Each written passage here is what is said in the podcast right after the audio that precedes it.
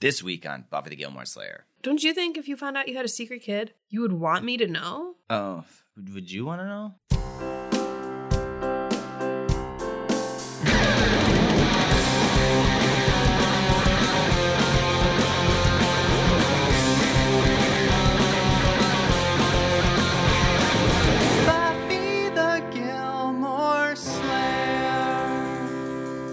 Hello and welcome to Buffy the Gilmore Slayer. I'm Brian Morris. I'm Stacey Kulo We're comedians. and a couple. And I've never seen Gilmore Girls, one of Stacy's favorite shows. And I've never seen Buffy the Vampire Slayer, one of Brian's favorite shows. So we're watching both shows together, all seven seasons, comparing them as we go. And this week we watched season 6, episode 11 of both shows, starting with Gilmore Girls, The Perfect Dress. As well as Buffy the Vampire Slayer, Gone. I don't know which one's better yet, once again. Yeah, it's hard to tell. I mean, both episodes are about a woman finding the perfect thing to wear. Um, yeah. Also, I uh I'm a little sick, if you can't tell. Yeah, I maybe gave it to you. Stacy keeps bringing these diseases into this house. I don't think that you got my last sickness that I got from Maine. Yeah, if I did, I was un- didn't get any symptoms. But um, I did give you this one, I think. But it's little. It was a very little sickness. You'll be fine. Oof. Well, maybe it's big for me. Because I've got the Y chromosome. Yeah, he's got the Y chromosome. but for real, I'm sick and I should be pampered and taken care of. Hashtag man man sick. Are you going to say it that, like, defeatedly? Hashtag man sick. Man, cold. Happy Thanksgiving to all of our American turkeys. Wait, we're, we're saying happy Thanksgiving to the turkeys? Um, well, I was just kind of calling our our audience fucked up, turkeys. Whoa, sorry. No, it's Thanksgiving the week this comes out in America. Yeah, I hope you guys are having a good one. Not everyone's from here, but if you are, happy Thanksgiving. I assume other countries know about Thanksgiving. Probably just because our TV shows probably Yeah, all yeah, talk about it. They definitely know about it. I don't know if they like have it on their calendar when it is. They're probably like, uh, we read about it. We don't really understand how you're the heroes in this. Yeah, if you're not from America, let us know how you feel about American Thanksgiving. We'll probably make meatballs. Yeah, we do make meatballs. That is not a normal thing, though. FYI. No, we like, just- scratching your head. Our two people that don't want to make a whole turkey for ourselves. Although maybe we'll go somewhere. Sometimes there's friendsgivings. Yeah. In other news, we recently made a Gilmore Girls music video. A musical artist who performs under the name The Other Realm reached out to me, letting me know he had a Gilmore Girls song that he had written and wondered if we would share it with our fans. The song is called Getaway, parentheses, Stars Hollow. And I listened to it and it's great. And I was like, can we please make you a music video for it? So we went to a small ish town in New Jersey that has some Stars Hollow esque features, and we filmed a little music video. I'd love for you guys to see it. It's linked in the episode description. And be sure to check out The Other Realm. I've also linked his social media. He's got a lot of great songs. He's also a fan of Buffy. He hasn't done a full Buffy song, but he's got a song that mentions Buffy. He actually recreated the Going Through the Motions music video with him singing. It's great. Uh, the song's super catchy. So find the song on social media and make your own reels and TikToks using it. Let's get his song shared with the world because it's great. But yeah, check out the music video. Share it with all your Gilmore girlfriends. Also, if you missed my show, if you're listening to this the day it comes out, you still have like a day and a half to watch it. It's still available in video on demand form through the end of November 23rd, Eastern Time. So check it out. I'll put the link to that in the episode description as well. Something I want to talk about is Winc Wine. Do you? Yeah, love it. It is good. You know, Yeah. I think it's really elevated our palates, honestly. Yeah. Like, we're out right now. We're waiting on a shipment. Yeah. And we've got the shakes and stuff. It's, I don't know. It's, We kind of Willow. wanted some to watch shows recently. We were like, I don't want to go to the liquor store. I buy some like cheap sugar water. That when we go to the liquor store, we aren't spending a ton Yeah. on it. Yeah, yeah. But Winc.com, we haven't talked about it in a while. If you don't remember, it is a wine subscription service. But there's no monthly commitment. You're a member, they'll send you wine every month, but you can go in and be like, you know what, I'm not drinking this month, or I don't have a lot of extra cash this month. Where are you going in? To the website. Okay. You can skip as many months as you want. If you never want to get it, you can never get it. And then when you're having your big September party, you can order like 12 boxes. It's great. Yeah, you can just go in. Just go in. But also, what's great about it is if you don't know what kind of wine you like, they're there to help. When you sign up, you take a little quiz, it asks you what kind of food and drinks you like, and then it recommends wines to you based on what it thinks about your palate. Or you can select bottles that sound good to you, which is what I do a lot of the time because we've tried most of them at this point. And we found a lot of good wines for real with Winc. I'm very happy. Yes. The deal for signing up is you get your first four bottles for $29.95 plus free shipping. So even if you just sign up and then skip every month for the rest of your life, that's a, a great deal for four bottles of wine. I would recommend just grabbing those four bottles and then seeing how you feel about getting more in the future. Don't even have to go in. You don't even have to go in. but we barely skip any months. We enjoy the wine. And you can get this deal by clicking on the link in our episode description. There's also a link in our social media bio. And please be sure to use promo code Gilmore Slayer when you check out so they know who sent you. We've got one new five star review. We do. Thank you so much to Zoe5772. Yeah. Should we start talking about shows? Let's start talking about shows. This week we started with Gilmore Girls. Brian, tell us all about The Perfect Dress. So this episode is just about Lorelai realizing that she's predestined to marry Luke and everything's gonna be great. Yeah, that's some of what happens. That's pretty much what happens. Also, Rory has a place to live. She's living somewhere, that's true. Yeah. So this episode starts at Luke's. Uh, there's a quick, fun scene where Kirk just goes behind the counter and pours himself some coffee, and Luke's just like, "Wait, what are you doing?" and Kirk's like, "Yeah, I see Lorelai do it all the time." He's like, "Yeah, Lorelai's my fiance." He's like, "Oh, so someone's got to sleep with you?" And but then it's funny because then Kirk's like, "I just I don't know you that well, Luke. like he might be willing to do it." Yeah. Just a quick Kirk. It's good to see him because he's been sort of regulated the sidelines. I feel like you haven't had like a solid Kirk story in a while. It was funny though. It was funny, yeah. Then the Gilmore Girls returned from Atlantic City, where they finally belatedly celebrated the much talked about Rory's 21st birthday. Previous episodes, they had talked about how it was always their plan to go play Jack Jackbox games. Jackbox games. They were going to go in and play Jackbox games. They'd always said that they wanted to be playing blackjack at midnight when Rory turned to 21. So they kind of uh, did that anyway, even though she's technically over 21. They pretended. And they did all the things that they were going to do. They spent their money on 21 things. And there was a running joke that they were going to do something unsavory or inappropriate now that they're in relationships with 21 men. And they still kind of did that. They got 21 men's phone numbers, which I thought was a fun way of paying that off because it's Yeah. like, yeah, we did this thing, but it's innocent. Uh, phone number isn't cheating. It does seem like Lorelai maybe called one of them though. a bunch of them. Yeah, maybe. Because she says, like, sorry for all the drunken phone calls, Luke. And he's like, what drunken phone calls? Yeah, I couldn't tell if that was her joking or if she actually called him that.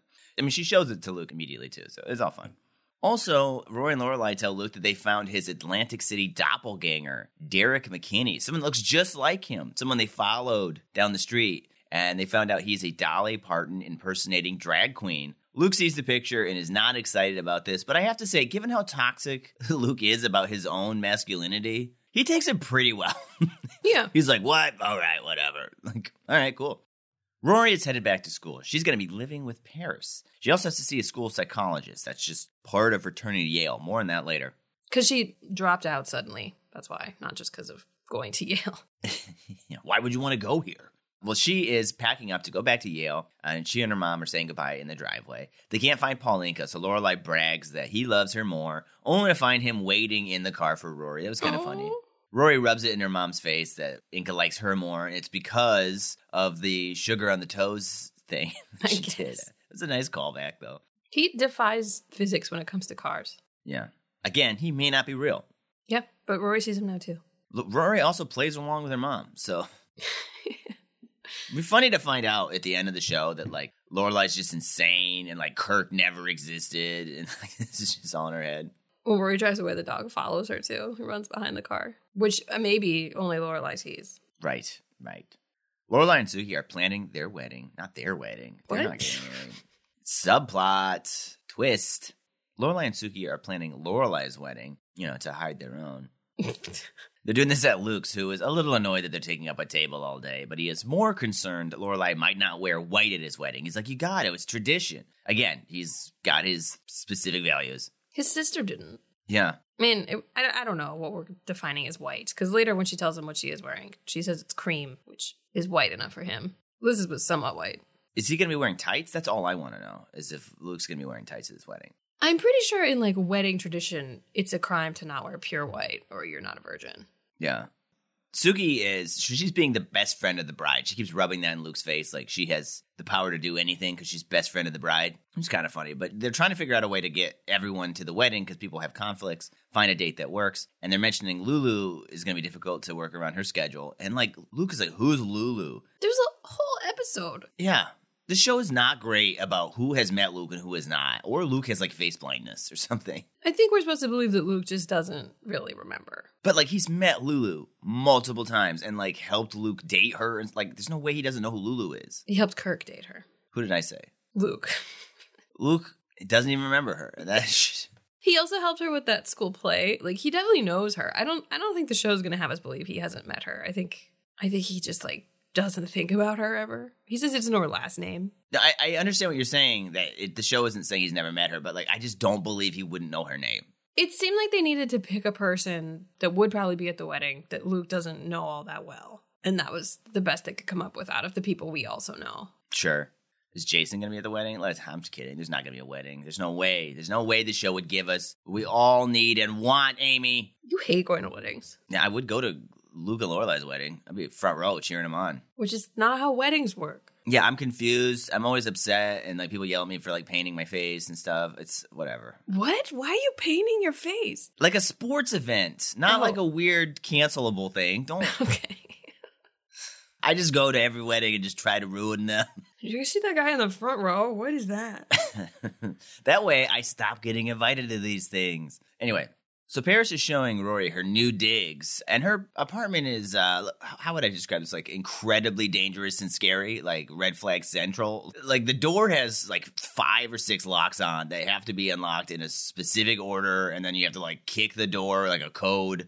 There's people downstairs that are clearly selling drugs and are super dangerous. And Paris just says, like, you can just tell people they're doo-wop groups. You know, if you leave them alone, they'll leave you alone. Like, that's terrifying to hear. I just want to see these guys downstairs. Do you think kicking the door is to like let the people inside know that it's you, or is it to like actually do something to unlock it? It's hard to tell. I, I it must be to let people know. I don't Because you have to kick it twice. Yeah, but then Paris just keeps downplaying how bad it is, and she's like, "It's fine." And you might hear gunshots, but sometimes it's not gunshots. And by the way, when we're not home, play Rush Limbaugh so they know we're conservative and have guns, and play this tape recording of a dog barking. It's pretty funny. It's all pretty funny. And then also she gets interrupted when uh, Doyle just like bursts through the bedroom door and just like attacks Paris. They're doing this Krav Maga thing where they're both training because they live in a terrible, dangerous neighborhood. And they're both like fighting each other randomly to just like get good at defending themselves. All of this is great. I legitimately love this subplot. I think it's super, super, super funny. Yeah, you liked that they were actually like going at it, fighting. Yeah, yeah. For one, he attacks her, and because Doyle is so small, so short, it doesn't come across as like weird that this dude is just like randomly attacking this woman because he's like, well, she can, she can definitely take him.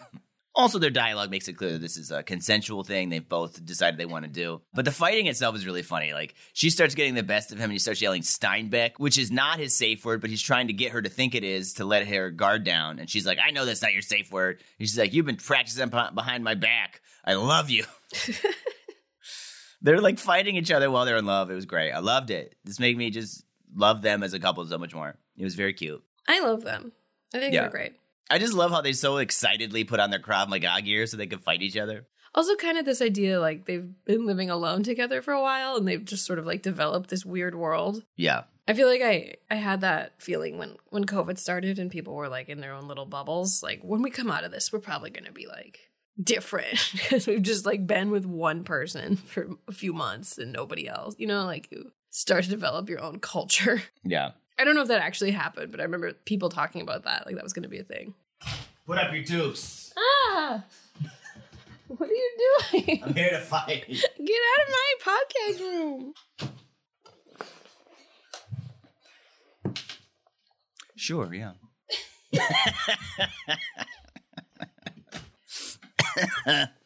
I'm sick. Uh, we're in different rooms. Uh, I had to get up to fix the podcast towel.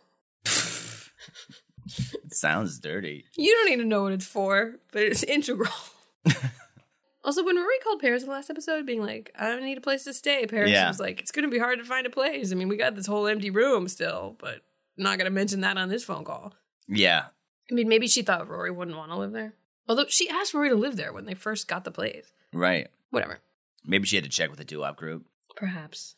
Sookie and Lorelai are doing best friend of the bride and bride to be things. They're looking for a specific like bridal shop. They can't find it, and they accidentally stumble into a dress shop where they go in just to kind of look around. And then Lorelai immediately, like within a few seconds, spots the perfect dress right there in the center of the store on a mannequin. Not only is it the perfect dress, it's her size, it's beautiful, and it is on sale. They just start taking it off the mannequin. They do, but to be fair, they they look around for someone that works there. Yeah, I know. I just can't imagine taking something off of a mannequin, especially a wedding dress. It's pretty funny. She's taking it off, and then she like says to the mannequin, like, "Don't get the wrong idea. I'm not looking for anything serious." That's Yeah. funny. Lorelai's funny. Lorelai shows up at Luke's and tells him that she's done with all the wedding planning. She figured it all out. She found the perfect wedding dress, and then everything else just like sort of magically fell into place. Like she found a church and stumbled across a pastor and a catering service and perfect invitation. She even found a perfect suit for Luke, and lo and behold, there was a special, so all his alterations are free. It's like the universe is telling her that this is meant to be. And then as soon as she says that, it starts like snowing, which is her like go to signal from the universe. So she's just like, this is meant to be. This is all a sign. And they're going to get married in June 3rd, which is not that far away. Fun fact June 3rd was Rory's court date. So, Oh, so maybe Rory won't show. Get her mom back. And Luke is just like, cool, awesome. He's like very supportive and happy about all this. I don't know. He's when she leaves, he doesn't seem so sure. Really? I feel like he was really supportive. It's funny though, because he doesn't believe in like, Snow. I mean, he, he doesn't believe in signs or the supernatural or anything. So he did, he does say like, okay, there's no such thing as science, but like he doesn't like argue with her. It's just like, okay, if that's how it feels to you. I hear what you're saying. When she leaves, I don't think it was like a, oh no, I don't want to get married. It was like, uh, I've got to really tell my fiance about my secret daughter at some yeah, point. yeah, yeah. That's what he was thinking. But yeah, you can just tell he's like, oh, I got this secret though. When's that gonna come out? Probably during sweeps week. That's my Luke. It's like pretty Luke. Yeah, I'm Luke. I don't know when sweeps week is. Uh, well, at the Geller household, it's all the time, sweeping them legs. Uh, okay, so then we get to find out what Lane's up to. she she arrives home at Mrs. Kim's. Apparently, she's living there. She and Zach broke up off screen. We didn't see that, but it was pretty clear that was going to happen. In the last episode, Zach had like a crazy, stupid diva moment on stage and like ruined their performance in front of a a record label and she like called him out on that and he's all like well maybe this is why people shouldn't date in group bands and she's like maybe you're right and apparently they broke up right after that. Lane comes home from work and she's in a real bad mood. Her mom tries to talk to her about her day and like offer her food but lane just like bites her head off hard. She's like obviously got some misplaced anger. She's just like her mom is being super nice when she comes home and she's just like ah, i'm gonna go upstairs take a shower and i'm gonna listen to music you don't like so deal with it. And also i can't eat right now so i'll eat when i'm done Miss Kim's like, okay, that's fine. It'll take a while to make the dumplings. Kimchi dumplings, by the way, kind of sound good. I'd like to try one of those. The next day, Lane is helping sell some antiques, and she is taking her misplaced anger out on a customer this time. It's pretty funny. She succeeds at guilt tripping some poor old lady into overpaying for a chair and making her carry it out herself. She's like Nancy Pelosi. It was Nancy Pelosi. Did you know that? Mm, didn't. Yeah, because I made it up. But she had the same vibe. The same vibe. She just looked like her. Mrs. Kim, who herself always drives a hard bargain, she even thinks that Lane was being like a little much. She's like, you forgot to kick her in the pants on the way out. yeah. She's like, you know, if you're a little nicer, they might come back. Lane does not give a shit. She's like, whatever, mom. And then Zach shows up. He's got some bullshit excuse about needing to get his favorite CD from Lane's room. She's like, what CD? He's like, the one with the crazy looking chick on the front. Like, oh, it's your favorite CD and you don't know the title of it. You just know there's a crazy looking chick on the front. She's like, whatever, dude, and kicks him out. Miss Kim sees all this. That night, they're like closing up, and Lane angrily says goodnight to her mom and starts heading upstairs. And then Mrs. Kim like collects herself and then yells, Lane Kim, get down here. And Lane just like instinct takes over and she just marches downstairs again. And Mrs. Kim's like tells her to follow her, and she just starts closing all the blinds in the house, and then like rolls like a giant armoire in front. It's an armoire. What is that fucking thing? Cabinet. yeah, I think it could be an armoire. She like rolls a giant uh, cabinet in front of a window. You know, we can't let the neighbor see what she's about to do. And then she like goes into the back of her top cup cupboard and like behind some stuff under like a tea cozy. Sure enough, is like some booze. I would guess it was like sake or something. I have no idea. I guess, but it wasn't clear what it was. It was clear. Right. Yes. What is a tea cozy? You don't know what a tea cozy is? Does that mean you don't know what a tea cozy pig is? Did you mean a teacup pig? All right, we got to Google tea cozy right now. I just did. It looks like a sweater for a teapot. Yeah, Okay, that was up there. I thought it was. Maybe I'm wrong. I thought it was a tea cozy. I guess I didn't see what it was behind. Yeah, when you Google it, it definitely looks like a sweater or like a little hat. So she pours herself and Lane a shot, which is like kind of shocking a little bit because obviously she thinks it's super scandalous that she's having any alcohol in her own home with her adult daughter. Like, oh no, God forbid the neighbors see that or God. But she still has booze, which is a little surprising. Yes, all of this is surprising. But she pours herself and Lane a shot, and then she says, It's been six weeks since you came home. You've grieved, and now we move on. Then they take a shot, and she pours them another one. This scene is really cool. I love this scene. I, I really, really like this scene so much. Like, I like Lane and her mom bonding. It's like one of my favorite things in the show because they don't get along, but like they love each other and they're very different. They're kind of the opposite of Lorelai and Rory, right? Like they are two peas in a pod exactly. They're pretty much the Venn diagram of things they like is almost exactly the same except for Jess. Yeah. I just love them bonding, and this was like just a really sweet moment of her mother like actually understanding what Lane's going through. If Mrs. Kim was written differently, she would have been like kind of rubbing this in her daughter's face, like, "See, this is what you get Right. for like dating this bad boy and like not, you know, letting me set you up with the perfect Korean kid." But she doesn't do that. I mean, she kind of chided Lane for her behavior, but she's not like, "You're a bad daughter." She's essentially telling her daughter, like, "I get why you're upset, but we got to move on." Love this scene. Loved it. Loved it. Loved it. Mrs. Kim and Lane scenes are fantastic. Yeah, it's so funny that she was like the voice of reason here. Yeah. That, like Lane was being too intense. Do you think Mrs. Kim is just like always heartbroken about a boy and that's why she's so intense? I mean, I Mr. Kim apparently exists, but Yeah. she never sees him. Maybe that's why she's always drinking. She's not always Yeah, drinking. I realized after I said that. I meant has secret book. she can't move the armoire without an assistant. Do you think she calls Mr. Kim down just to help her move that and then sends him back upstairs? Yeah. I need to drink. Come down. Go back. I'm not telling you who the tea cozy is. Or what it is. Now, Rory has her work cut out for her at Yale. She's got to catch up for all of her time off. She's trying to get into some teacher's class. She's like, track this teacher down. She's not sure if there's enough spots left. She's like, please let me into your class. I've had to do something like this once where I wanted to study abroad the next semester. I had to take these three classes, but you needed to take one class to take the other two. So essentially, I had to convince two teachers to allow me into their class and skip a prerequisite class so that I could study abroad the next semester. And it was terrifying. I was able to do it, but Nice. yeah.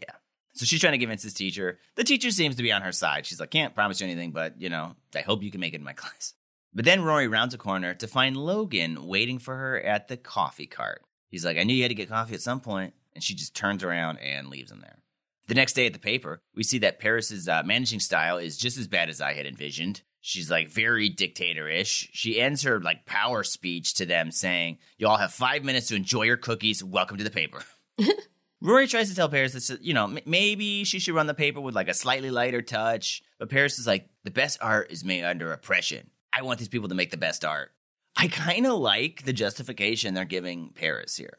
It would be so easy for Paris just to be like, I'm the best and these people suck and they needed to learn that I'm in charge, which is like the basic way to write this. Oh yeah, you were trying to explain this to me last night when you were brushing your teeth.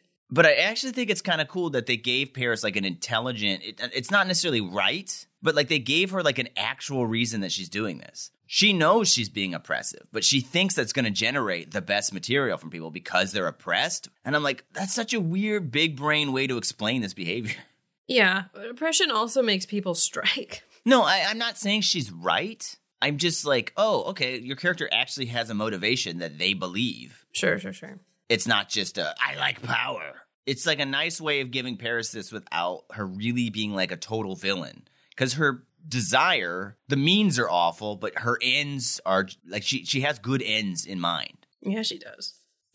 Doyle's. Doyle's end. This is she's going to kick him. Again, not justifying her or saying she's right. I just like that they gave her an actual justification for what she's doing. Yeah. because she is running this with like an iron fist. Then Logan shows up and she's like, "Oh yeah, he's gonna be working at the paper," which of course is making Rory not super happy. Paris calls him into her office where she gives him a lecture about how she isn't afraid of her father and she's gonna make sure he's working hard. She's not afraid of his father. Yes, I don't know if she's afraid of her own father, but while she's lecturing him, he sort of just like peers out at Rory. It's like, oh, this sucks for Rory. She can't even go to the paper. Luckily, talking at the paper is probably forbidden. So She's like gone though by the time he looks out. Yeah. Rory then shows her mom her new apartment, and Rory is like really playing down the dangerous aspects of the apartment, just like Paris did. She even calls the neighbors downstairs a doo-wop group, just like Paris suggested. And as soon as Lorelai gets inside the apartment, she just starts saying like no to everything. She like sees the kitchen, no, the bed, no, bathroom, no. And then finally they leave after they see Paris and Doyle bursting into the room and beating each other up with the Krav Maga foreplay that they do. Well, Lorelai opens the door to their bedroom, which is kind of intense, actually. And they're just Yeah. in there going to town on each other in like full gear. Which is, to one hand, like, it is weird that you're opening the roommate's bedroom. Especially like she should be able to hear them that they are making some kind of loud sounds. Maybe don't open the door. Yeah, I mean, I guess if you're like, you're in a dangerous neighborhood, it definitely sounds like someone's getting their ass handed to them in that room. Maybe I should check. Sure, sure. But it, she's just like, no, no, no. And then they, they leave. They go to lunch, and Lori explains that she should be living like this. Who's Lori? Uh, Lori Loughlin, she was there. Uh, she's upset that her biggest fan died last season. Oh, right. Over lunch, Rory explains that she should be living like this. It's part of the college experience to like live poorly in like a shitty apartment, and she was just living in luxury, which is not part of the experience. This is a good a good change for her. Lorelai's like, have dad pay for an apartment. I'm like, yeah, do that. That's like part of Yale. It's not even like you're asking him for a whole other thing if you're worried about that. Yeah, and the dad's. I mean, what's what's he gonna ask you to hang out with him one more time or something? Like, come on. You don't hate hanging out with him. Yeah.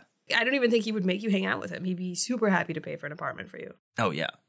Lorelai, meanwhile, is getting pretty neurotic about how wonderful and easy her wedding planning is going. She's like, maybe this is actually a sign that I shouldn't get married because her standard operating procedure is to freak out and ruin everything before her wedding, and she's not doing that with Luke. So it actually must be like a reverse sign that she should leave Luke. Rory tells her that is not the case, and she should calm down. Everything's gonna be great. Luke, this is great. It calms her down. And then Rory's like, tell me about my bridesmaid's dress. And what Lorelai describes is like basically the Donna Reed dress. it's like a Yeah. tangerine hoop skirt with ruffles. I mean, I know it's not the real dress. She's playing with Rory, but I was like, she's worn that dress before. It's funny. And then Dean pops up. Well, can you just describe it to me slow? Describe the dress again, Rory, Lorelai, either. I just I want one of you. or both. By the way, I'm married again, but no big deal. It's not a big deal. When Rory gets home, though, Logan is waiting by her padlock door, and he's got cold coffee. And I mention that because I think it's supposed to imply he's been there for quite a while. Yeah. He makes some jokes about the downstairs neighbors selling drugs, and then tells Rory that she just can't live here. It's too dangerous. I love the running jokes about the drug dealers. Yeah. And he's like, How much can we cut the drugs with? Rory isn't having any of this. She's like, You don't get to care about how I'm living because you're not my boyfriend anymore. They're broken up. Does he not remember? Logan says that was just something he told Honor because she kept badgering him about Rory and he was just trying to get some space and get her to stop. So he said they were broken up. But then he sort of like backtracks on this because then he says that, okay, he did think they were broken up because he thought it was just a silly experiment and he was going to go back to being a womanizing playboy, but then realized that he couldn't get over Rory and does want to be back with her. Then he says, Rory, I love you. But Rory's in a hurry. She's like, I got to go. I don't have time for this. She's got to go to her therapist. Terrible timing. What's a terrible time? What do you mean? Because she, he just dropped a bunch of emotional baggage in her lap and she's got to carry that to the therapist. Oh, it was a terrible time for him to drop this. I see. Yeah. It's just a terrible time. It was, it was the best of times. It was the worst of I was times. like, did Uh, Logan have a terrible time? Who had a terrible time? I mean, he did. He didn't get any drugs. Cold coffee. He left a really bad review. Coffee was cold. The drugs were Warm.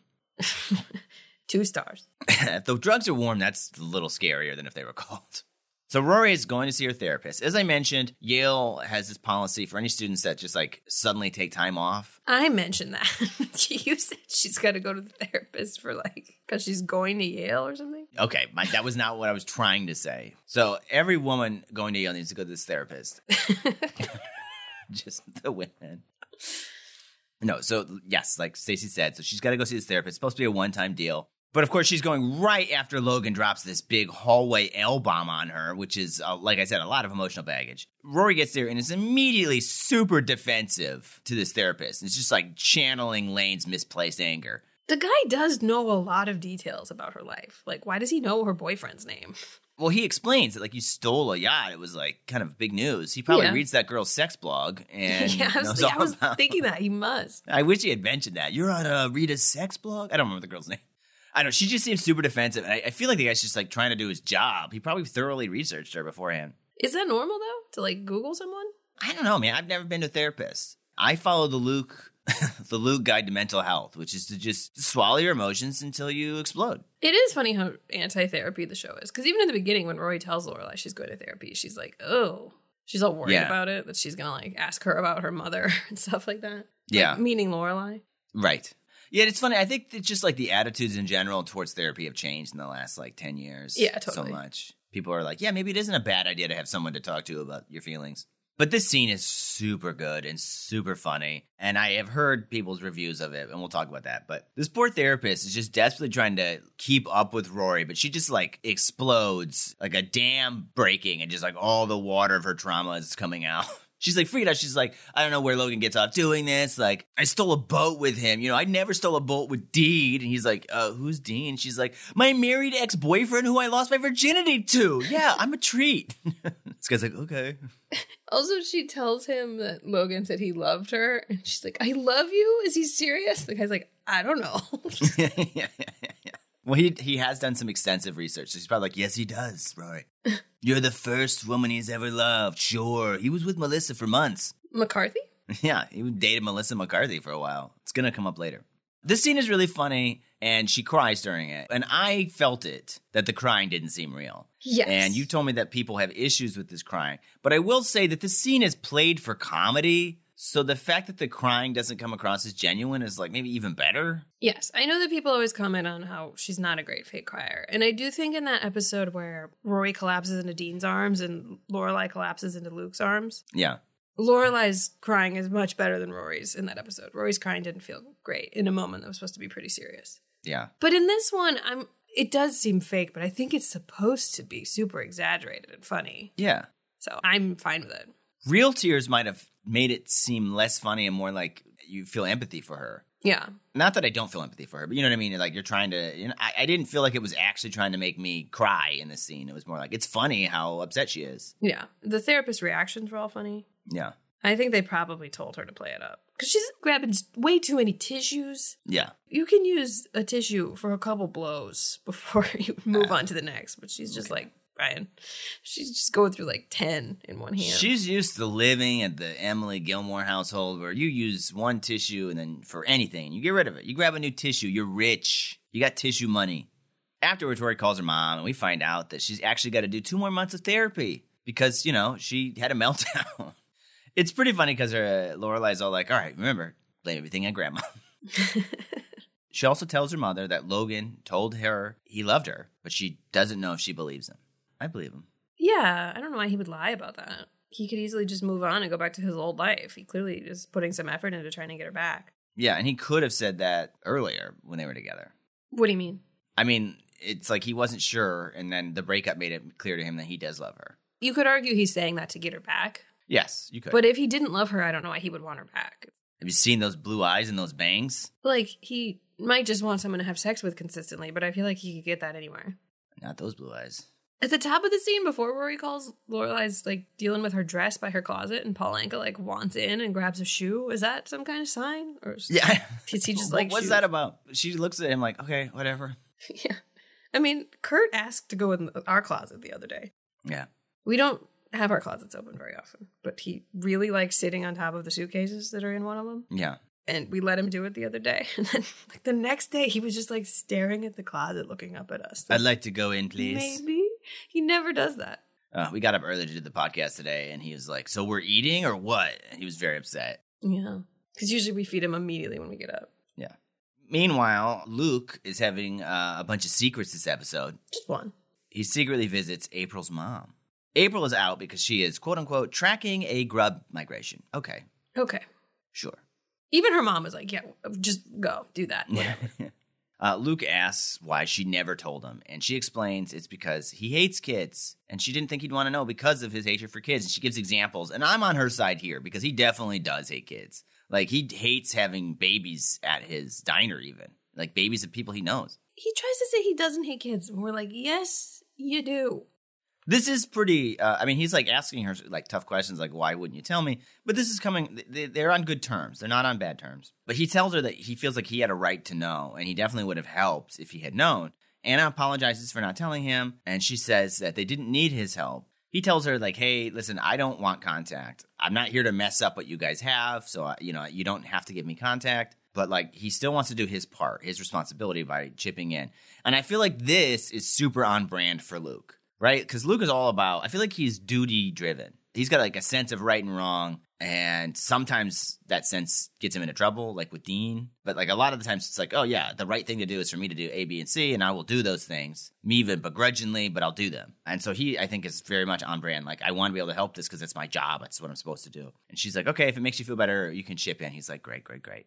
He's also like, just because I hate kids doesn't mean I would like hate my own kid. Like, Right. you should have still told me. And she should have. Honestly, it's I'm surprised he's not more angry about it. It's a little weird that she wouldn't tell him. Yeah, it's weird to keep a child from someone. That's fucked up. Like, it'd be one thing if Luke was like abusive or something, but Luke is just like a guy that she seems like she likes, even. Yeah. It's funny because she offers him tea, and he's like, sure, tea sounds like tea. Yeah, and then he has her. like four sips and then leaves. when he tries, he's like, yep, tastes like tea. he clearly doesn't like tea. yeah. Before he goes, Anna mentions that his daughter is very smart, which he can tell. And she even has written a book, which is like, are we going to talk about that book? And she's even got her own website. On his way out, after like one sip of tea, she asks him, like, hey, Luke, are you happy? He thinks for a second, then he says, yeah, I am. And she's like, it's pretty cool, isn't it? And he says, yeah, I kind of like this dialogue a lot, actually, because it's just like two adults that knew each other when they were kids. Not kids, but you know what I mean, like much younger. And they're kind of like, huh, we made it through all that and we're happy now. It's like kind of cool. I feel like I've had that same discussion with people who I grew up with, where it's like, hey, things have worked out. We were unpopular high school kids and like bullied or whatever. Like things are good now. Yeah. At least that's what I told the uh, baby mama I was visiting the other week. hmm Anyway, our my kid is dumb, so we're not visiting him. He's got a website, but do not go there. Do you recognize this actress? No, what is she from? I've been teasing this for a while, but I didn't want to tell you. Oh my gosh, is this one of the hints you've been dropping? I've been missing. No, but it's an actor that's been in the show, and I people don't always notice it. I don't think I noticed it because they changed her hair color. Oh my god, She was Jess's stepmom in California, Sasha. really? Yeah, I figured you wouldn't notice, but I wanted to see if you did. You know what? She did seem like sort of familiar to me, but I figured it was just like her general demeanor was inviting and nice and welcoming, and that was somehow how okay. It's a pretty different character. Yeah, no dogs. She's also in Twin Peaks. A lot of people are. She plays Michael Myers in the Halloween movies. No, No, no, but she was also someone that they were considering for Lorelai when the show started. interesting. What do you think of Anna? I don't know. Um, I I feel like we're getting a lot of Anna time right now. I don't. She seems like a positive influence so far, anyway. I mean, I think it's weird that she hid a child from Luke, and then it's all like, "Yeah, I hid a child from you. I mean, whatever. You know, you don't like kids." I feel like that's all shitty, but the show's not trying to say that she's shitty. The show's just like, "Yeah, she made a mistake, and everyone's over it. So you should be over it too, viewer." Just asking what your first impression of her was. My first impression is is good, but we'll see what happens. We'll see. Then we see Kirk helping Luke trying to find the perfect spot to steal some free Wi-Fi from like the bank or something. Such a funny thing we used to do. Yeah, it's pretty funny. They're just like out there with like a laptop, like a divining rod, trying to find the perfect Wi-Fi to steal. It's also just hilarious to me how dated the show seems in this regard. I'm sure when it came out, this was just like, oh, it's like a funny bit and we can relate to. But now it's like, what, a restaurant that doesn't have Wi-Fi? What? I feel like every like fucking gas stations have Wi-Fi now. well, anyway, Luke finds a spot with Kirk's help. And then we see him smiling as he reads the site that his daughter runs. It's very clear he's super impressed by her. It's just like pictures of her with the years the pictures were taken. Well, I mean, that's the, the yeah, that's the page we see. But also for Luke, that's like uh, crazy, probably. Like he Yeah. has no idea. But he learns a lot about her, I think. He sees her like doing science as like a really little kid. Yeah, you saw how excited and impressed Richard was by Logan using email. So I can only imagine that this seems Yeah, he might just be marveling at the wonders of the internet. yeah, he's just excited about the computer. Like what? oh man, I could buy hardware here. Uh, that night, Luke calls Anna and says he wants contact. Pretty abruptly, he just calls her. He's like, "I want contact." You know, classic Luke. He bottled up his emotions, and they're all coming out. He's changed his mind. He's pretty forceful about it. He's like demanding contact. But Anna's like, "Okay, if April's cool with it, I'm fine with it." And he's kind of taken aback. He's like, oh, oh, oh, oh, "Okay, cool," and he's like happy now. Changes demeanor. She obviously says it's up to April, and he can call her back later to talk to her about it. Also, when he calls Anna's in the middle of a pillow emergency. Yeah, Anna drops the phone. She's like, "Pillow emergency. Hold on, pillow emergency." I don't even understand. what why we did this. possibly be? I think it's just to like tell us she's quirky. I guess. She seems to run some kind of shop that's just like fabrics and pillows and things. She mentions that. It's like frivolous stuff that Luke would hate. Yeah. but Lorelai would probably love. But what is a pillow emergency? The only thing I can think of is like you find someone putting a pillow over someone in a hospital bed, and you've Oh, got to yeah. stop them. And you're like, it's a pillow emergency. It looks like she just had to like straighten a pillow slightly. yeah, it- she's not gonna talk on the phone with a wrinkly pillow, Did she need both hands? babe. You just you don't you never had a pillow emergency, okay? so Luke goes over to Lorelai's. It's very clear he's there to tell her about April. But then Lorelai comes downstairs in her wedding dress, ignoring the bad luck implications of this. She's all like, if it's under five minutes, there's no bad luck. And he clearly also thinks it's a perfect dress. She looks marvelous in it. Because she's like stressing out about the dress, so she wants Yeah. to show it to him to make sure he thinks it's fine. She's having second thoughts. It's that moment where he's like taken aback by how beautiful she is in it. I'm just going to be blunt here, guys, and people are going to be mad at me, uh, but I'm going to say, I, I don't know that it's a beautiful dress. I thought it was fine hanging up, but I don't know that it looks that great on her, really. The front is like too fruffly. It, it, it looks like the front was made of paper mache, but the paper mache got wet and now it's like peeling off. She looks best in like a, a boob showing dress, but this is just like very bunchy around her middle. Yeah. She looks great in a lot of dresses, but I don't know that this is the most flattering for her. Yeah, I mean, honestly, like if your fiance is like, "I like this dress," it's not like I'm like, "Well, I don't." Like, sure, whatever you want to wear. For the most part in the show, when they tell us she looks great in a dress, it's the opposite. And then No. when she's just like going to Friday night dinner regular, she looks great. Yeah, she kisses him and runs upstairs to change. Everything is so perfect, which is probably why Luke signs and doesn't tell her about April. Luke, just do it. Just tell her. Yeah, I mean, is he not going to tell her when she comes back down? Is the whole night ruined now because she looked good in the dress? Right. I feel like he could tell her later, like after she comes back down. I mean, I think that there is some, there's more that's not being said here. In that at the diner, she was like, all of these signs, I'm looking for a sign, desperately looking for a sign that we shouldn't be getting married. Oh, sure. Like reading into every single thing. And it's clear that like anything that could be interpreted as a sign is going to make her freak out. That's her natural state before a marriage is to freak out. And so I think there is some justification for Luke to be hesitant to tell her this because he's like, she's definitely going to interpret this as like a sign that we shouldn't be married. I hear that.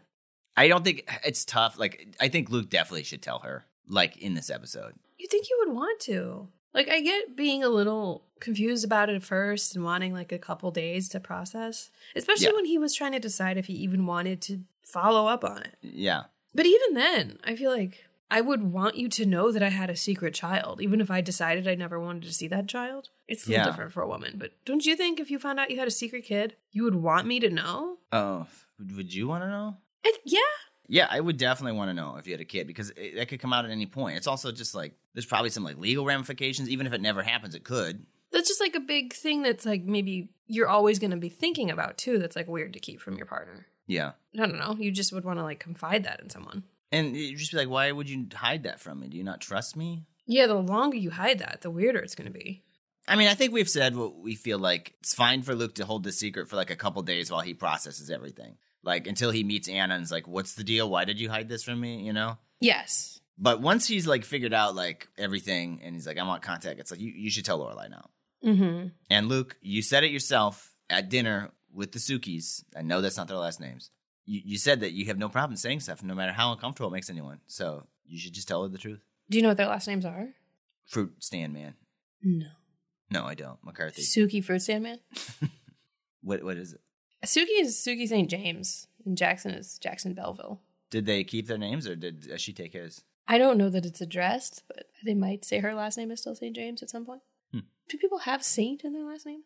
Anyway, I almost think that once Luke decided he's going to financially support this girl, he should be telling Lorelai if they're That's getting true. married. Yeah, because their finances are linked. I don't know exactly what their financial plan is going to be, but it seems like he helped pay for the house that they're going to be living in. Yeah. So, Stace, do you think this is a good episode of Gilmore Girls? I do. I enjoyed it. I mean, it's not a particularly like memorable. Oh, that's the one where that shit went down. Yeah. I mean, it's kind of big. We met Anna. Yeah. Logan's back in the picture. But there's just like a ton of great moments. Yes, totally. Like Lane and her mom, Luke deciding he wants a relationship with this girl. Yeah. I liked Lorelai and Rory's little lunch. That was funny. The Paris and Doyle stuff is super funny. And the therapist stuff is funny. Yeah. Yeah, I mean, it was definitely an enjoyable, fun episode that didn't really have too many negatives at all. Yeah, I agree. I liked it. It's interesting that both Rory and Lane are going through breakups at the same time. It's Yes. sort of like the guy's trying to win him back, but they're angry. And they both broke up off screen. I think that's also very real. I feel like that's happened to me a couple times in my life Mm-hmm, mm-hmm. where I've gone through a breakup, but like then my entire group of female friends also breaks up with their boyfriends or I feel like in high school it was like a thing that happened. Yeah. Not that I was always the first one, but it just I feel like that happens where entire groups of friends will like pair up Yeah. and then all break up at the same time. I think it's because you sort of just like get empowered to end a relationship once you see that someone else is able to do it. And I think some of those relationships were like, yeah, you're dating these two guys in this group of three friends. I'll date the other one. Like, yes. I feel like there was some of that. And also like, oh, they're single now. I want to be single too instead of being tied to this person. Yeah. But then you find out that they're carrying your April baby. And yeah, So yeah, I I liked it. me too. And now I think we should move on to a special segment we like to call Meanwhile, on Charmed.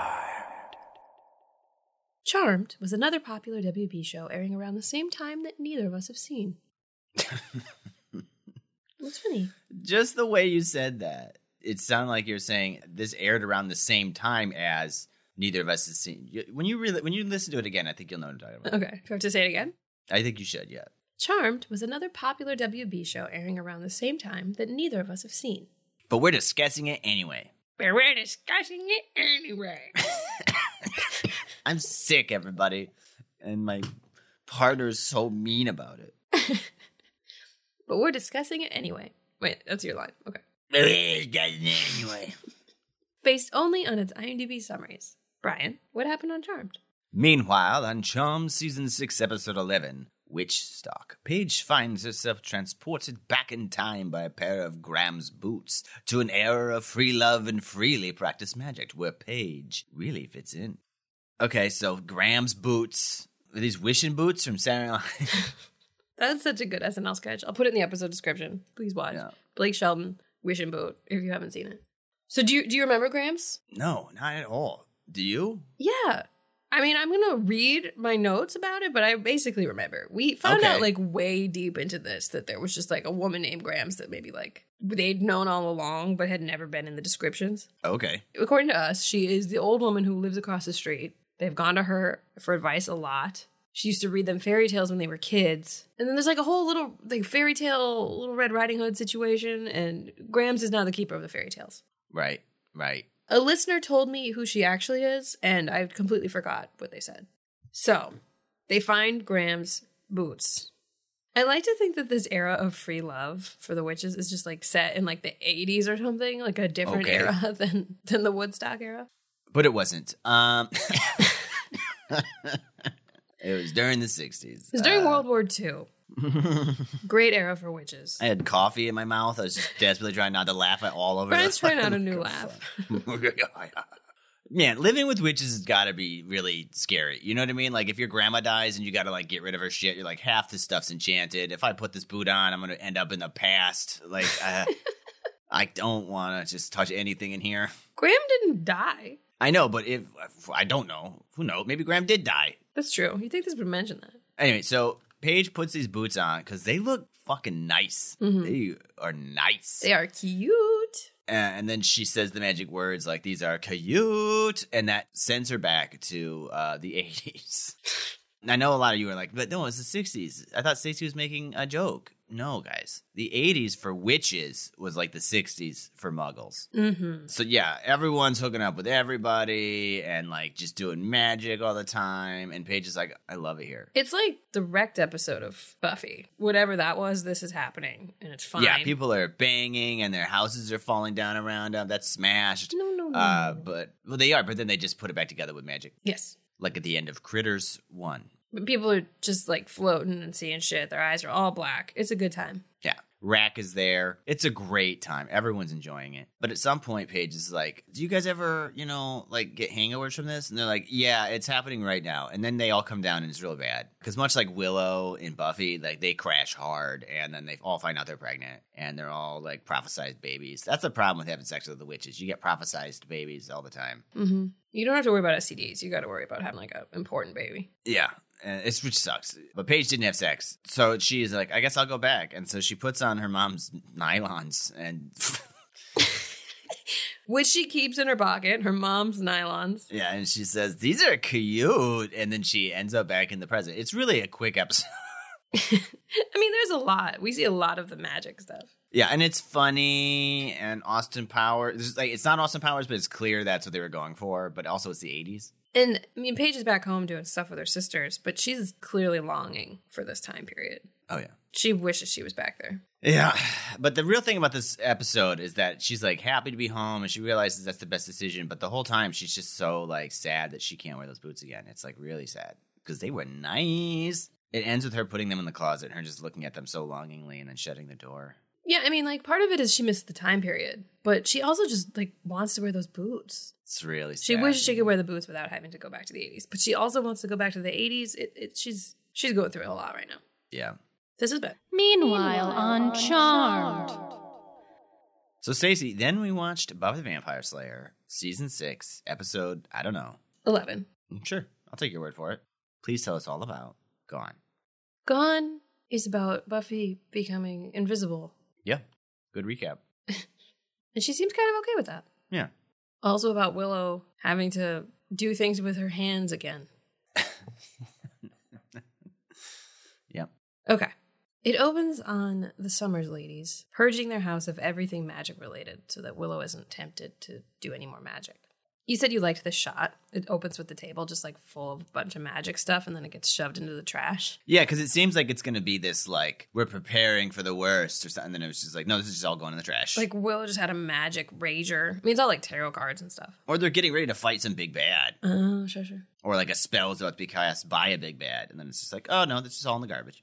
Dawn is really upset that they can't have candles. I didn't know she was so fond of candles. She's like freaking out. She's kind of being a baby about the fact that they have to get rid of so much stuff. To be fair, Dawn literally is made of magic, so maybe she wants some of the magic stuff around. Buffy explains that they need to get rid of any reminder of what Willow's trying to stay away from, or she could give in to temptation, and that would be bad, she says as she finds Spike's lighter in the couch cushions. She seems to put it in the pile of stuff that they're getting rid of, but we find out later it does not stay there. Yeah.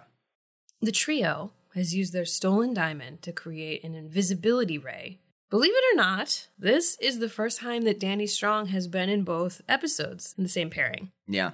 He wasn't in Gilmore Girls until season four, and the only season four Buffy episode he's in is Superstar, which he's not in that Gilmore Girls. That's the spring break episode. He wasn't in season five of Buffy, and he's only been in one Gilmore this season before this one, and that one was paired with the musical episode, which he was not in. It's just kind of wild that it's never happened before. I was half expecting him to Yeah. like have the same exact dialogue in both, because you know The same dialogue. Amy be copying. Yeah, that's funny. It's weird when Andrew and Warren show up in Gilmore. I didn't really look too hard for it, but I don't think there was any like direct reference to it being the same actor. Anyway, the trio thinks this gun is gonna make them unstoppable. We'll see. this gun, by the way, is made from the crystal they stole in like the previous episode. Yes, I called it invisibility ray, but it's like a gun. The next morning, Willow's making breakfast. She says she's feeling a little bit better, less shaky anyway. Again, I don't know why she's going through literal withdrawal. I've been thinking about this. Okay. Okay, so I think that the, I've been thinking about the spells that she was doing. I think some spells might be designed to give you pleasure. Okay, so it's not just like Willow, the sp- like the spell she does with Rack are like spells that are literally designed to give you pleasure.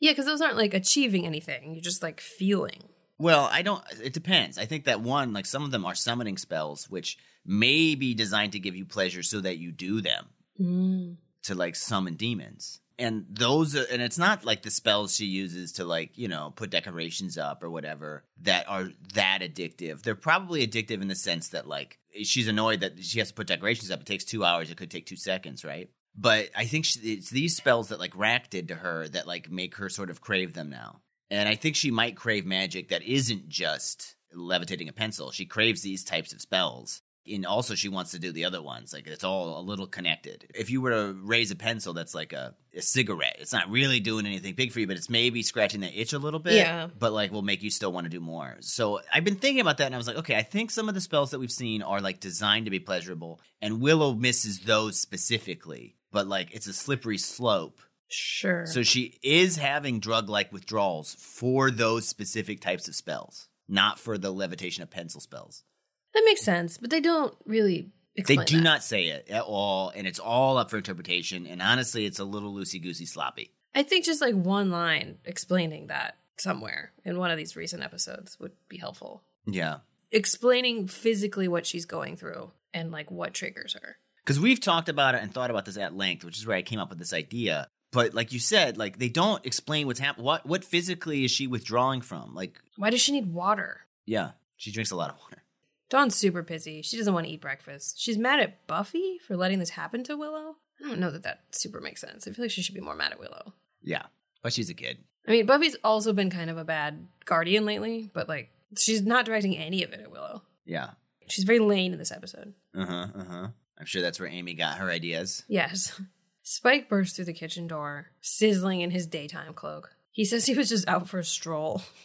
Turns out he's there to look for his lighter. He thinks it may have fallen out of his pocket last time he was here. When was he here? We haven't seen him sitting on the couch anytime recently. I don't know. Have they been hooking up times that we didn't know about? Has he not smoked for like weeks? You know what I mean? Like, he seems to really need this lighter. I mean, it's an excuse to be over there. Yeah.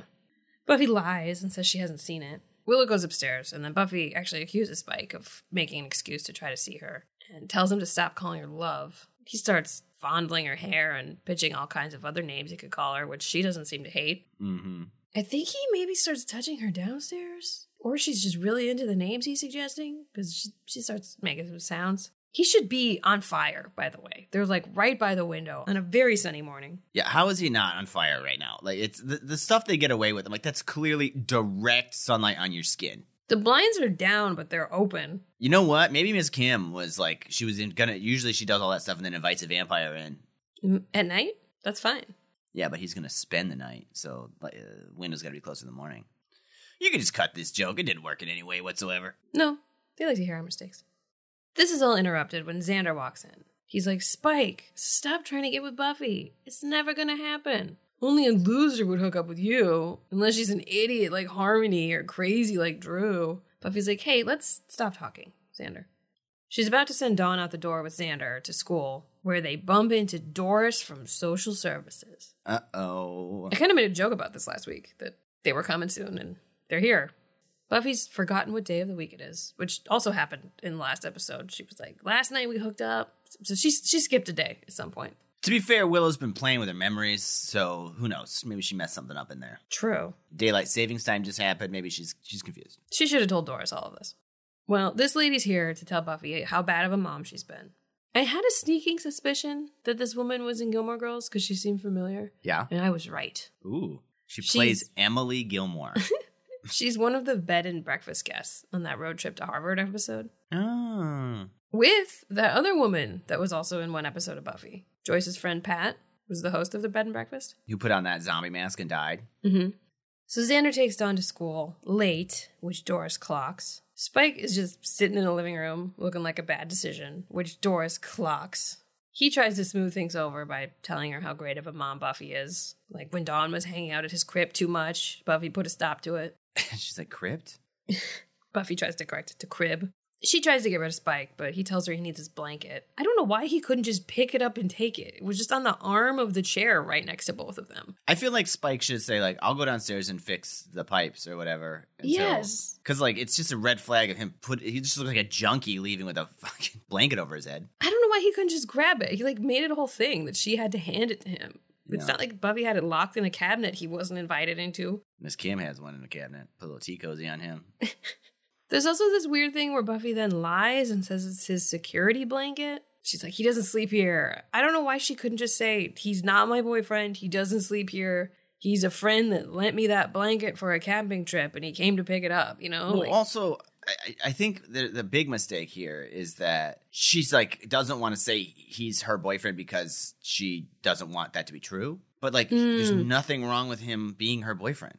I mean, if they didn't like have record of her having like a live-in boyfriend, that might be, you know, and he doesn't look like the most up and up dude necessarily. Yeah, I don't know. I just I don't unless they have some reason to believe he's like abusing eh, Dawn. I don't think there's anything they can really say. I just think it's definitely a note that they would make that Buffy's Sure. got a guy that's staying over Yeah, who's like older than her. But I hear what you're saying. It's also because she doesn't want to admit that he's her boyfriend. yeah. She's like, nope, just me and Dawn living here. And then Willow says something, so Buffy's got to be like, uh, that yeah, she she lives here. Uh, I'm not gay. She's she's gay, but we're not gay. And a junkie. well, yeah. Then Doris finds a box of all the magic stuff Buffy's gathered, but hasn't actually thrown out for some reason. It's something Giles used to do, and now she just is. That's why he left, so she learned to throw out the garbage and stuff. But there's what looks like weed right on top of this whole pile of stuff. It's sage or whatever, probably. Doris is like, Yeah, I'm gonna go. I've gotten the gist of what's happening here. Dawn's grades are terrible. She's missing a lot of school. You're young and unemployed. You seem very irresponsible. You're on probation, baby. And if things don't improve, I'm gonna be taking Dawn away from you. Doris seems like she'd be a real blast at parties. Yeah, she's giving me some like uh real Umbridge vibes. To be fair, she's like right though. These all do seem like red flags. We also don't have any record of Dawn ever being born or existing here. Spike didn't actually leave. I think he thought Buffy might want some support, maybe, but she snaps at him to leave. He slams her up against the door, takes the lighter from her pocket. Buffy was jessing Spike's Dean bracelet? She was jessing Spike's Dean bracelet. Buffy's upset about Dawn. She's probably upset about her addiction to Spike. She goes up to her room and chops off all her hair. She then goes to a salon to get evened out. She tells the woman, just make me different. The trio is about to turn themselves invisible to like go into a bikini waxing place. Is that what's happening? I guess. They're gonna go in and just stare at women while they get their hair ripped out of their vaginas? Yeah. Go into some woman's house while she's taking a shower. That seems like a more sexy time than when she's just screaming. Yeah. Whatever. They might as well like go to a gynecologist. But their plans go awry when Buffy walks out of the salon across the street with her new Rory season four cut. it looks good. I like it. I like it too. Too bad nobody will see it for a while. Oh yeah. The boys don't want Buffy to see them, so they start fighting over the gun to turn themselves invisible, and it fires, hits Buffy, and turns her invisible. Xander and Anya are at the magic shop planning their wedding, just like Lorelai. Mm-hmm. They're going over their seating chart, trying to figure out where to seat D'Hoffryn. So funny. D'Hoffryn, of course, is Anya's old demon boss. Xander's like, why? Why is he coming? He's not sitting with my parent. I don't like my parents. We're like, what? yeah. While they're arguing over whether or not D'Hoffryn should even be invited, invisible Buffy sneaks in. She lets them know that she's there and that she's invisible. Xander must like touch her nipples or something because they both get uncomfortable. And he's like, yeah, her, her clothes are invisible too. I don't. He touches her nipple. I don't remember that. He like reaches out with two hands and like bumps into her. And she's like, Xander. And then he tells Anya that her clothes are invisible too. Oh, yeah. So he must like feel her bare boobs or her skin at least. But he had two hands out where her boobs would be. Right. Joss was like, "We're writing that right now in the script." And we need. I'm we should probably run one with Sarah in the room just to really get to feel down for Xander. For Xander. for Xander. For Xander. For Xander. Xander, let me show you. Nicholas, you should sit this one out. Uh, They do reference the season one Invisible Girl episode. I like that. I thought Yeah. that was cool. I know. I, I love when the show does that, where they're like, because eh, I've told I've talked about this before. Apologies, but in X Files, they'll talk about vampires or something. Be like, yeah, you dealt with vampires two seasons ago. We're gonna pretend that didn't happen, or you don't remember that. So it's nice that they reference similar stuff. And I thought it was like, are you feeling ignored lately? Yeah. I like that. She's like, no, this isn't a Marcie situation. She tells him that this happened as she was coming out of the salon. Anya's very excited about her haircut. Buffy's describing it, and Anya's like, that sounds adorable. Buffy starts playing with like some random stuff around the shop, mostly to let us know where she is. I thought it was kind of funny when she pretends they're eyes. Yeah. She seems to be enjoying herself. She's like, how about you guys figure this out? I'm going to go for a walk. Xander and Anya don't really get why an enemy would want Buffy to be invisible. So maybe it's a mistake? A magical mistake? Who do they know that's been making a bunch of magical mistakes lately? That's really hard. I can't think of anyone, honestly. Harry Potter. They got to call Umbridge. So Xander heads to the semi-res to accuse Willow. She's in the middle of chugging a bunch of water and doing some research about the diamond using the internet, the old-fashioned way. She checks out April's website. She's like, this is garbage.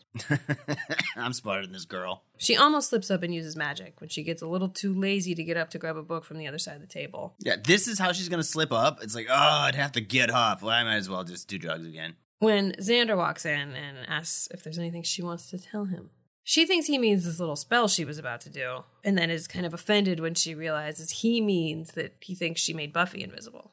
Speaking of which, Buffy's out having fun. She pretends to be a fashion ghost and like steals an ugly studded leather baseball hat off of a woman's head. She steals a parking cop's stupid little car. And then she goes to fuck with social services Doris. She goes into her office. She keeps moving her coffee cup and she Yeah. kind of starts wiggling it and tells Doris to kill everyone. Doris starts shouting at her mug to shut up, so everyone in the office, including Doris, starts to think she's losing her mind. She goes into the restroom to get a grip, and while she's gone, Buffy changes Dawn's file to say, like, all work and no play makes Doris a doll girl over and over again. Yeah. Her boss is like, Doris, what is this? What's going on? She's like, it was the voice. It, it made my coffee dance. He's like, uh, yeah, we're going to assign someone else to Dawn, and you should maybe take the rest of the day off and maybe see Roy's therapist. Yeah. Who's Dean, by the way? I don't know. She tries to convince her boss she's not crazy as Invisible Buffy is whistling on out of there. Do you know what she's whistling, by the way? I don't remember. Going through the motions. Oh, yeah, maybe I missed that. Will and Xander have gone to where Buffy disappeared to look for clues. Willow actually got there first and has done a lot of detective work. They're spray painting other stuff in the area that went invisible, like traffic cones, etc. Willow has put together that a black vehicle seems to have sped out of there pretty quickly, and they remember that Buffy suspected a black van was following her several episodes ago. Willow figures out the vehicle was black by scraping paint off of an invisible fire hydrant. But how would she have known there was paint on it? Probably because there was a floating piece of paint. Oh, maybe. But I was like, did she scrape the whole thing? How does she know that it wasn't a black fire hydrant? Well, I mean, I think it would be pretty obvious. You'd look over and there'd just be floating black paint, and you're like, "Oh, that's there's probably an invisible object there." Okay, I don't know if she said that. I don't think she did, but I, I mean, you could deduce that. How does this gun work? Like, obviously, it hit Buffy, Yeah. but how did it also hit the fire hydrant? Like, why isn't the ground around the hydrant invisible? I, didn't they like shoot it a few times? Yeah, maybe. I thought they shot it a few times because they were like fighting over it. I don't know how the invisibility works. Like, if you bump something with the van, yeah, I guess because they're spray painting stuff, that makes it visible. Like if you were to throw paint on the predator, you'd be able to see him. Okay. This is why I'm worried. If a predator shows up, you're gonna have no idea what to do. It's a good thing you have me. Well, I don't need you any paint. Spike's at home watching TV. He's about to have a snack when his door opens on its own. His TV shuts off? He suspects it's a ghost, but it seems like a horny ghost. a lot of them are. Remember where the wild things are? Yes, those weren't ghosts. You're right. You're right. He gets tossed against the wall, his shirt gets ripped open. He figures out it's Buffy. She's like, I told you to stop trying to see me. She did. She did say that in the beginning. He figures out it's Buffy because she starts doing things to him. Anya has figured out where to put D'Hoffryn, but it's going to involve moving Uncle Rory. And Aunt Lorelai. Yep. Amy just based the entire character of Rory off this one mention of Xander's uncle. Yeah. Well, maybe we'll see him again. Oh. I don't think we do. I I don't think we do. Do we see the wedding? I guess you can't answer that. I cannot answer that. She also figures out that the traffic cone that they brought back from the incident is sort of melting. She touches it and has what she describes as an unpleasant tactile experience. Mm-hmm. so it's basically like melting, like it's losing its structural integrity over time. yeah, it's breaking down. They're like, shit, we need to find Buffy. This meltiness is probably going to happen to her too. Then Anya's like, "Quick, Xander, what did Buffy's boobs feel like? What was the tactile experience?" Warren has also put this together. The trio has all kinds of problems. Their invisible ray's in bad shape. Their plans to look at naked women are ruined. The Slayer is invisible, and she's also going to fade away due to the large dose of radiation that hit her when the gun overloaded. I've said this before, but it's like a running joke that these guys are like desperate for porn. But like, porn is not difficult to find on the internet. Even back when this was on, it was not hard to find. Especially when Warren seems like a genius. And also, I need to look at naked women. No, just ask Warren to make you a woman. Like you're set. You have the money now. Warren can make you each a woman. Any woman, pick a famous woman. Like, can you make me uh, Milla Jovovich, please? I'm not got okay. The audience, I'm not condoning that, but they're villains, and I'm just saying if they're gonna be doing these anyway. That's better than them going to the bikini wax shop. Yeah, yeah, yeah, yeah. Yes, so they've shot Buffy with a bunch of radiation. She's going to melt away. Her cells are going to mutate and her molecular makeup is going to lose its integrity. Is this different than like what happened at Chernobyl? Because that's real bad. This just seems like you're going to sort of pleasantly melt into an ooze. What do you mean pleasantly? I don't think it's gonna feel good. How come Buffy hasn't started melting yet? The cone had melted immediately. There's not really a good justification for that. You think you could argue is that like maybe she like heals faster at least, and she's keeping up with it, the cell divisions right now, because she's got Slayer supernatural abilities. Well, Warren's fine with her melting. They're supposed to be villains after all. But Jonathan and Andrew don't want Buffy to die. Jonathan's like, We're not killers, we're crime lords. He demands that Warren fix the gun, and they go fix Buffy. He's like, Sure, whatever you say, Shorty. But he doesn't seem very convincing. Xander goes to Spike's house, where, like Lorelai, just walks right into someone's bedroom. And we see Spike clearly having sex with no one that we could see. Yeah, with an invisible Buffy. Xander's like, What are you doing? And Spike lies and says he's exercising and he starts doing push ups. You could hear Buffy like gasping because she's being push upped on top of, Mm-hmm. You know, exercising in bed with a sheet covering up his butt. it's just, it's so funny when TV sex where they have like a sheet pulled up over them. Does anyone do this? Does anyone pull the sheet over yourselves when you have sex? Maybe we have sex too lewdly. Maybe we need to cover up. when we have sex, we should cover up like Spike if he's going outside to the daylight. It's just also funny to think that if he was exercising, he would crawl into bed, cover up. yeah, vampires do weird exercises. I know Xander's supposed to be dumb, but like, come on. Xander definitely thinks it's weird that he's exercising in bed, but somehow does not put together what's happening here. They set up that he thinks that the idea of Buffy sleeping with Spike is crazy. Yes, to be fair, in this episode, he walked in on them in a very compromising position and suspected nothing. He has no idea what's been going on, so it's just like not even on his radar that Buffy would be having sex with Spike. But it looked like Spike was having sex, Yeah. and he knows Buffy's invisible. This sounds terrible, but he should maybe suspect Spike is like taking advantage of Buffy. Right, at the very least. You can like hear her also moaning and stuff. This isn't subtle. Spike's like slapping her away. I get why he wouldn't suspect if he didn't know that Buffy was invisible, but he Right, does right. know that. He leaves eventually. he probably thinks it's just a horny ghost. Maybe. Buffy's enjoying the freedom of being invisible. But Spike's a little peeved because she's kind of behaving differently because of it. Like she's kind of acting into him, I think, because she can get away with it. Yeah. But he knows her friends are going to like figure out how to bring her back eventually and things will go back to the way they were. He tells her to leave, but I think she starts blowing him again. He's like, well, that's cheating. That's funny. He does kick her out eventually, though, because she's like walking home upset. You see her like kicking a Coke can down the street. Yeah. She goes home. She's going through the fridge. Dawn comes in, and Buffy's trying to like impress Dawn with her invisibleness by making the pizza box float. Dawn hates everything now, especially Buffy. and she, she just isn't amused by this. She's annoyed that Buffy's not even trying to figure out how to fix this. I don't like that you're invisible. I can't talk to you. You smell like Spike. And I get her point. She is right that Buffy isn't treating this very seriously, but she talked to Buffy for like two seconds. She kind of jumps to some conclusions. So Dawn storms off. Buffy plays a message from Xander on the answering machine, confirming that this invisibility will likely make her dissolve into nothing. And also, Chris has some news for her. Yes. Willow's working on a giant public computer at the coffee shop, slamming water, searching the DMV database. I don't know why she wouldn't just like hack it home on her own computer. It seems weird to do this on like a public computer. Yeah. She's about to use magic to make the hack go faster, but I think she stops herself. Like she raises her hand to like do something, but I think it finishes just in time. But there's like this little magic twinkle sound. I think the idea was that she was about to, but didn't need to. So the DMV website gives her the information she needs to find the van at Warren's house. No one appears to be home, so she heads down to the basement. She sees the plans for their invisibility gun. She finds the gun itself, but they are there. They've turned themselves invisible. They like tape her up. Buffy's about to head out to find Xander when she gets a phone call from a familiar sounding voice. Jonathan says that they have Willow held hostage at an arcade. Buffy goes there. All the guys are there, invisible. Willow tells Buffy she thinks there's three of them, and she suspects they're the guys from the van that was stalking her. They tell her she's fading away, which she knows, and they plan on making her visible. Warren tells her to hold up an air hockey thing so he knows where to shoot. But then Willow, who studied the gun for like 10 seconds, notices that the gun is on the wrong setting. It's actually Yeah. to kill her, make her dissolve Right. even faster. It says it right there, and it's a it's a lot of text on that gun. So Warren's trying to kill Buffy. And this is not the first time. He has made it clear he wants to kill Buffy, even though he's told the rest of his crew that he's not going to kill Buffy. Yeah. He knocks Willow out. The whole invisible fight ensues. Buffy starts to recognize Jonathan's voice. Willow eventually finds the gun and has seen a bunch of stuff that they've bumped into during the fight. Like somebody hit a pinball machine, somebody fell into the ball pit.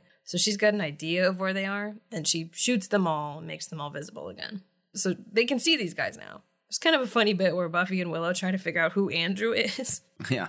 they don't seem to remember that he made flying monkeys happen at the school play. And then the other two are like, he's Tucker's brother. And they're like, oh, okay. Oh, yeah, Tucker. They let her know that they're her arch nemesis. And they're like, well, we'll get you next time, Buffy. And then Jonathan like throws a smoke bomb, which covers them for a bit, but the door that they try to go out is locked. So they're just still there when the smoke bomb goes away. Buffy's like, yeah, you guys are real tough. But then a security guard shows up asking what's going on, briefly distracting Buffy and Willow long enough for the guys to figure out how to unlock the door, I guess. Yeah, he shows up. He's like, I heard there's some ghosts fighting back here. and word on the street is that ghosts will give you blowies. Willow's like, oh my God. Buffy's like, I know, they're gone. I guess we should chase them. She's like, no, your hair. It's adorable. It is dumb that they don't chase them. I guess they don't see them as a threat, but like they should. I guess at this point, maybe they're too far gone, but I don't know. They could try a little. No, Buffy has got Slayer speed, and there's three of them. I mean, maybe Jonathan could do a spell or something outside. So Buffy and Willow go outside. They have a little chat. Willow's exhausted from getting through a day without magic.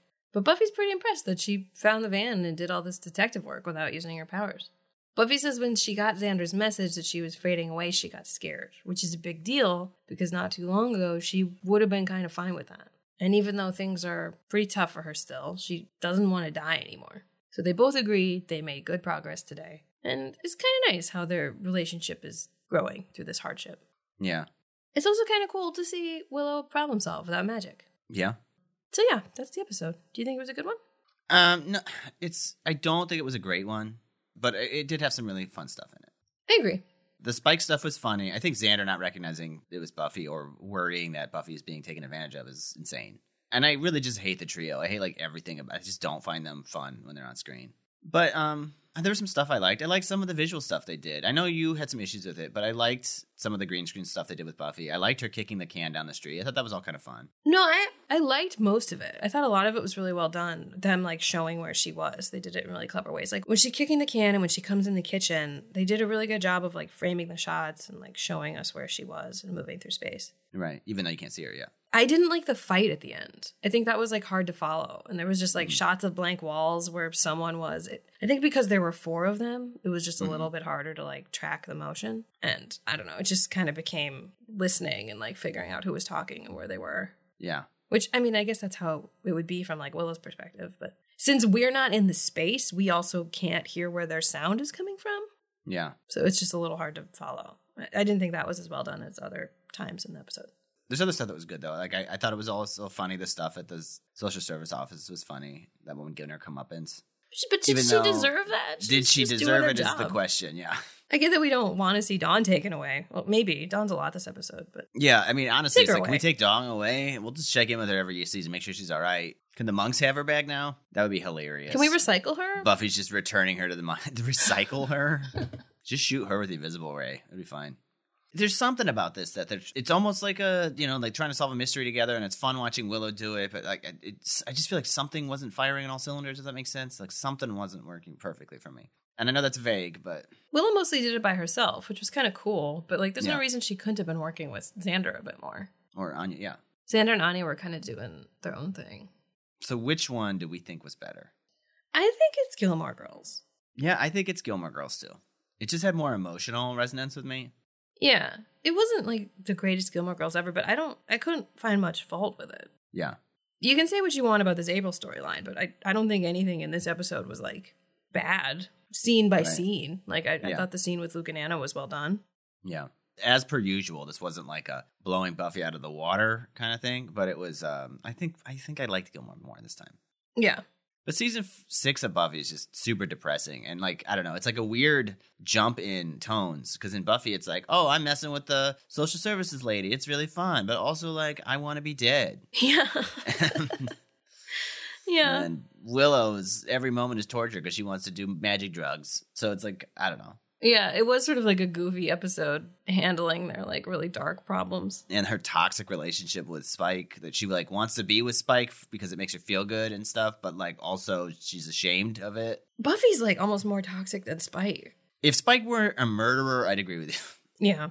But she's the one that's like using him. No, she's definitely using him, but again, he's a murderer. It's sort of like I just have no sympathy for Spike, and I know yes, if we're just talking about the relationship, she is 100 percent using him, but he's also very aggressive.